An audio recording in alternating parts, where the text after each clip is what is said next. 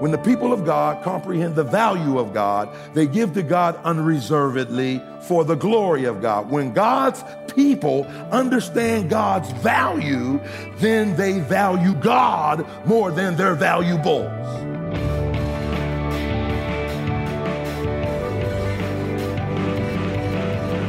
You're listening to Treasure Truth with pastor and author James Ford Jr., senior pastor of the Christ Bible Church in Chicago. I'm Steve Hillard. Glad you're with us today as we're continuing seven reasons why God gave us money. And God has given us money for so many different reasons, and we're to steward it wisely and well. But that can be a challenge because we have this thing called a sin nature. We want money for ourselves to do what we want to do with it. But when we understand who God is and his value, like Pastor Ford said, it totally transforms the way we handle and look at money. So let's look at that today from Exodus 35. Here's Pastor Ford. So in Exodus chapter 35, uh, we have uh, God telling the children of Israel, now remember, uh, they just put down their hymn book. Now he's asking them to take out their checkbook. It's in this, I ain't make this up. They were worshiping, and all of a sudden he said, Moses, all right, now you go tell uh, the children of Israel it's time to open up their checkbook because I want a new sanctuary. That's what God said. It's in there. Read Exodus 35. He says, I want you to build me a sanctuary. And he called it a tabernacle. Now, now, now, I want you to understand something that we talk about all the time. Remember, I told you that when God tells us to do something, uh, it not only has an immediate purpose, it has an ultimate purpose. What does it have? An immediate purpose and an ultimate purpose. And sometimes what we do is we allow the immediate to obscure the ultimate. We should not do that. Why? Because we're New Testament saints. Amen. And so when you look at what God is saying in Exodus 25, 8 and 9, here's what he says. He says, I want you to take the money that they give you, Pastor Moses, and I want you to build me a new sanctuary called a tabernacle because I want to live among my people. Isn't that amazing? That God said, I want you to have a visible manifestation of my omniscient self. That's it. Uh, that when we look at this, turn there, turn there. I got to get you to look at the scripture. Uh, look what it says in Exodus 25. So you know that I didn't make this up. You know, to say, yeah, he makes stuff up all the time. Let's see if he, he might have made that up. And let them make me a sanctuary that I might dwell among you, according to all that I show thee after the pattern of the tabernacle and the pattern of all the instruments thereof, even so shall you make it. So God says in verse 8, uh, you're to give me a tabernacle. Verse 9, according to my specification. Now, let me just, I know I always deal with the ultimate at the end. Can I deal with it at the beginning? Say, deal with it, Pastor Ford. Yeah, because it's the most, the tabernacle is the most comprehensive picture of Jesus Christ in all of the Old Testament. Think about this. The vastness of the universe. How vast is the universe? Vast. That's right. I mean, millions and millions and trillions and godzillions of nebulae and universes. And how did God describe his creation of it? Look at Genesis chapter one. How many words did he use? Five words. And he made the stars. The vastness of the universe five words. Anybody know how many chapters there are on the tabernacle? 50. 50 chapters on the tabernacle, five words on the universe. What do you think God was trying to say? Holler it out, holler it out. He's trying to say that what I'm about to give you is of more significance, of, of vast, of more purpose than even the universe I created because now I'm talking about me, who the heavens cannot contain, allowing you to come to a tabernacle and worship me. Wow. And then remember, where was the tabernacle? In the center of Israel. Four tribes to the north, four tribes to the east, four tribes to the south, four tribes to the west. And what do you have? The tabernacle in the middle. He say, no longer can you look up at the cloud that you can't touch, uh, but I'm right here in your midst. No longer the fire, I'm right here in your midst. And you already know where I'm going with it because I said, uh, you know, you begin to look at it. It is God is saying, listen, okay, take the tabernacle for example. How many doors did it have? One. Why? Because everybody has to come one way. So immediately you have to go through that one door in order to go into worship. But ultimately it points to Jesus Christ. John chapter 10. Jesus said, I am the door, not a door. I am the door. John 14, 6. I'm the way, the truth, and the life. No man comes to the Father but by me. Okay, let me do this real quick. So when you go into the tabernacle, what's the first article? Brazen altar. What happened there? The lamb was sacrificed. What was the brazen altar made of? Acacia wood and was overlaid with bronze. Uh, what was bronze in scripture? A symbol of judgment. I don't have time to go through it, uh, but a symbol of judgment. What was acacia wood? Get this, get this. It was wood that decayed on the outside, but was petrified on the inside so that it never decayed. So the brazen laver was a picture of Jesus Christ because he's the God man. His outward man perished, uh, but he's deity on the inside. And then what does the altar represent? The, the lamb on the altar represents Jesus on the cross. You preaching, Pastor Ford. I'm doing the best I can. Amen.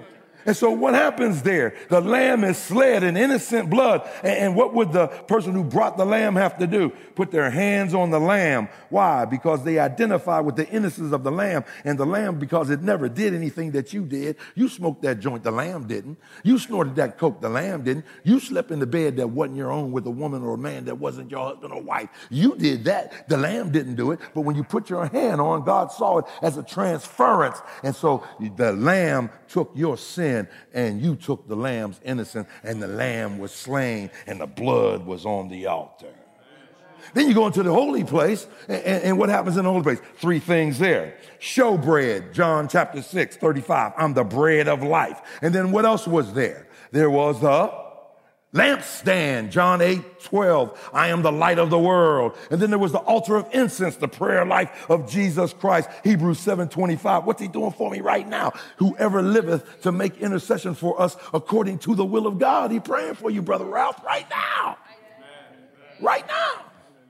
And so now you go into the holies of holies and, and, and you get in there and what's there? The Ark of the Covenant. I don't have time. I got to get back to my subject, but I want you to see the ultimate. What, what, what is it? And you know something? Remember this. Remember what happens the closer you get to God? The closer you get to God, the less people are around you. So if you say you've been saved five years and you still hanging with your same friends, because when you get to the court of the Gentiles, who could go there? Lottie Dottie and everybody, Jew and Gentile. But when you get to the court of women, the Gentiles couldn't come. I've been to Jerusalem, and Josephus said they had a sign Gentiles enter at your own risk. If the Gentile entered in the court of the women, boom, they slay you right there. Then the court of men. And then what? Then you go into the court proper where only Levites can go. Then you go into uh, the brazen laver where only the priests could go. Then you go to the holy place where only uh, the priests could go. And then you go into the Holy of Holies where only one priest could go once a year, Yom Kippur. You know the rest of it. See, the closer you got to God, the more people dropped off. And that's Psalm 1 to me. Blessed is the man that walketh not in the counsel of the ungodly, nor standeth in the way of sinners, nor sits in the seat of scornful. But his delight is in the law of the Lord. And his law he doth meditate day and night. He shall be like a tree planted by the rivers of water. His leaf also shall not wither, and whatsoever he doeth shall prosper. Yeah, that's it. When, when you begin to look at this thing, it is powerful. Now, I know a lot of people don't believe in God. I, I got to tell you this story. It, it's supposed to be true, but I don't know if it is or not. Uh, but a kindergarten teacher was an atheist, and she decided, you know, she's going to influence her children because children are easily influenced. You know, how many of you still believe in Santa Claus? How many of you still believe in the boogeyman? How many still believe in the tooth fairy? How many still believe in the Easter bunny? Quit, put that hand down back there, girl. You. And so she said, class and they said, Yes, teacher. I am an atheist. Who wants to be an atheist? And they all said, Me, me, me, except one little girl. Now, they didn't even know what an atheist was. And, and one bright child said, What's an atheist? I don't believe in God. She said, Little T Wanda, you didn't raise your hand. And T Wanda said, Because I'm a Christian. She said, You're a Christian? Yes, I'm a Christian. Well, why are you a Christian? Because I was raised in a Christian home. Just last year, at four years old, my mommy and my daddy led me to faith in Jesus Christ. And now I'm a believer in Jesus Christ. I love Jesus, so I can't be an atheist. Teacher got mad. She said, Well, what if your mother was a moron and your daddy was a moron? What would that make you? She said, I guess an atheist.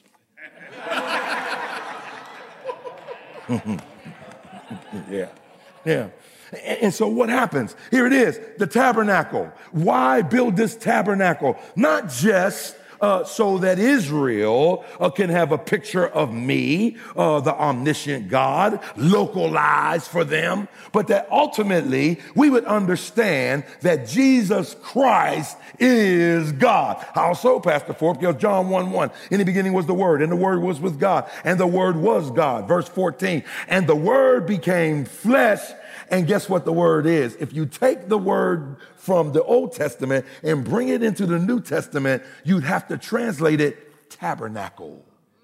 He tabernacled among us. And so then it represents that tabernacle, our so great salvation in Jesus Christ. Let me give it to you because he is God in the flesh. So then Jesus is God with us at Bethlehem. Jesus is God for us at Calvary. Jesus God in us at the resurrection. Jesus is God through us at Pentecost. Jesus is God beside us at the rapture. And Jesus is God loving us for all of eternity. And so John 1:18, no man has seen God at any time. The only begotten who's in the bosom of the Father, he has phanerao him. Phanerao, say phanerao, the word from which we get photograph. He has pictured him. He's the snapshot of God. Jesus has the same DNA as God. I like what one brother said. He said uh, that Jesus is God's glory. Glory is bodily bling. That was good stuff. And so, what's going on here? You said you're going to tell us supply God's program. What did God do? They were in Egypt, they were slaves for 400 years, and they weren't given reparations. They didn't get their 40 acres and a mule. And so, when they were getting ready to leave, God said, I've given you favor among the Egyptians. Favor ain't fair, but it sure is fabulous. Spoil them Ask them for their gold, their silver, their jewelry, their bronze, their rubies, their diamonds, and they're going to give them to you. And what happened? They gave them to them. Now, get this. You see, I always tell you, uh, you got to be very careful of some of this doctrine that's going around. It's not incorrect, but it's incomplete. Uh, because God said, I want you to get, and then I want you to give. And then what does God do? You don't give to get. You give to get to give. Because God told them, I'm going to pay you for your slavery through the Egyptians. Then, when they get out in the wilderness, he said, Now give it back to me. You're listening to Treasure Truth with Pastor Ford, some real biblical principles that we've been looking at regarding money and regarding giving and what God has entrusted to us, and then what we do with that. And we're going to get back to that in just one moment. I want to let you know that uh, if Pastor Ford's teaching is making a difference in your life, we'd love to hear about it. Give us your feedback and share your story when you come to treasuretruthradio.org and click on the contact link. Let's get back to our message Seven Reasons Why God Gave Us Money. Here is Pastor Ford. And so here's the thing Jesus revealed God the man. When the people of God comprehend the value of God, they give to God unreservedly for the glory of God. Let me say that again. When the people of God comprehend the value of God, they give to God unreservedly for the glory of God. When God's people understand God's value, then they value God more than their valuables. And God says, I've given you money so you can support my program. I want you to supply uh, what I need to build, build the tabernacle. Now he said, listen, I'm giving you purpose for your pocket. Yeah, it doesn't say here, uh, bring it into the tabernacle, uh, bring it in so that Moses could buy Ben's chariot. Now watch this. There is in 25 2 the request. Exodus 25 2, there's a request. Tell my people, bring money to build my house. It is the request. Then in Exodus 35 28, there's the response. Let me read it to you. Exodus 35 28. Here's the response.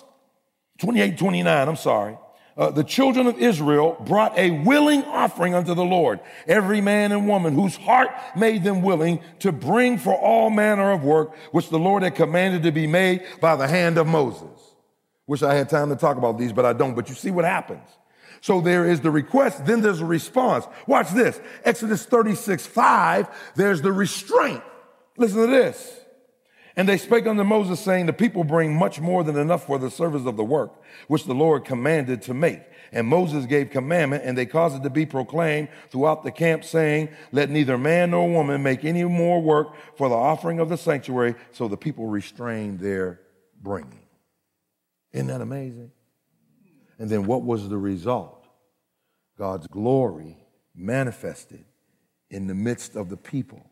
You read the rest of it yourself. They were blessed because of what God had done. Now, in First Chronicles, let me give you this. First Chronicles 29, 1 through 5. What do I need? Well, David had it, and since he had it, let me just drop it, not push it, and tell you what you need then. If I'm going to supply God's program, and I'm going to be somebody who's willing to sacrifice for him, and don't forget, if it don't hurt, it ain't a sacrifice. Amen. And so here it is. Look at it. Verse 3. First Chronicles, turn there because I want to walk you through it. First Chronicles 29. Now notice what David says in verse 3. Look at verse 3 first. Moreover, because I have set my affection to the house of my God, I have of my own proper good of gold and silver, which I have given to the house of my God over and above all that I have prepared for the holy house. Hey, you know what he's saying? I already gave uh, but I'm giving again, and I'm giving over and above what I, wait a minute, David done already tithe. David done already gave an offering. Then he gave another offering. This is another offering. And why? Here it is. He's got the right compassion. He loves God. And anyone you love, they don't have to ask you for anything. You willingly give it to them. The right compassion. And notice he uses a heart word, affection. Verse 2. Now I have prepared with all my might. He says it twice in the five verses. I prepare with all of my, he has the right concentration or focus. This is my priority. Verse one. I mean, uh, verse three. This is my passion. Uh, verse two. This is my priority. I'm focusing in on this. I, I'm concentrating on this. Verses three and four, I don't have time to read. I'm sorry. He says, I have the right commitment. Now you read verse three and four, and what you see is David is, I might as well just go on and just read it. Three and four. Moreover, because I have set my affection to the house of the Lord, verse four, even 3,000 talents of gold, of the gold of Ophir, and 7,000 talents of refined silver to overlay the walls of the houses withal, the gold for things of gold, the silver for things of silver, all manner of work to be made by the hands of the artificers, and, and who then is willing to consecrate his service this day unto the Lord. Why is he doing this?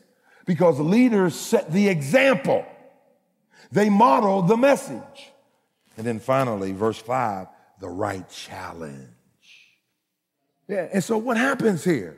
And listen, you don't give to get, but you can't give without getting. And it's not always financial. Okay, let me, let me show you this. Luke chapter 5, we studied it, remember? And, uh, we studied it. It, it was Jesus uh, coming to Peter. Peter's washing his net. He fished all night. What'd he catch? Nothing. So Jesus said, Can I use your boat? And Peter said, It ain't doing me any good. You might as well go ahead and use it. And Jesus said, I want you to push me off the shore. Let me preach to these people. So now he's involving Peter. Peter says, Okay, so Peter drops the nets. Now you got to understand, if those nets are not cleaned uh, appropriately and they're not cleaned quickly, uh, they could deteriorate. You have to buy new nets. That's why they clean them. As soon as they're done, pull them out of they start cleaning them. And so he's got nets. And, and so he puts those down because Jesus said, I want to use your boat. Use my boat and you use me. Now, I, I was talking to one of my friends. He said, no, no, Pastor Ford. No, no. I said, I don't care what you say. What do, what do you call it? After Jesus preached, he told Peter, let down your nets for a drought. King James, he let down his net. Now, here's what, here's what I think. It's my opinion. Now, you tell me your interpretation after Bible study. Uh, here's what I think. Jesus said, Peter, you let me use your boat. I'm not going to be owing any man. So you went to fish. Let me show you something. You didn't catch anything, uh, but I know where the fish are. Let down your nets for a drought. I believe Jesus compensated him for the use of his boat. Yeah. And then what happened? The net broke. Now, here's my question Did Peter give to get? No. Y'all ain't say that loud enough. I say, Did Peter give to get? No, because he didn't know what he was getting. He didn't know that he was getting anything. But you can't outgive God. You know, some of you never heard of uh, Doris Akers. Uh, you never heard of her, but you've heard her songs. Uh, why? Why? Because Tommy Dorsey sang some of her songs, and Inez Andrew sang some of her songs. Uh, she didn't get the notoriety, but she wrote 500 gospel hymns that we sing even today. And this is one that she wrote. You can't beat God's giving no matter how you try. Just as sure as you're living and the Lord is in heaven on high, the more you give, the more he gives to you. But keep on giving because it's really true. You can't beat God giving no matter how you try. Listen to this verse. Should we receive and never give? The Savior died that we might live. His life on Calvary he gladly gave. Our sinful souls he had to save. He give me peace. He makes me whole. And when in sin, he saved my soul. And what I gave would never be compared with the blessing that I share. You can't beat God giving no matter how hard you try. Jesus gave up his throne in glory for a cross on Calvary.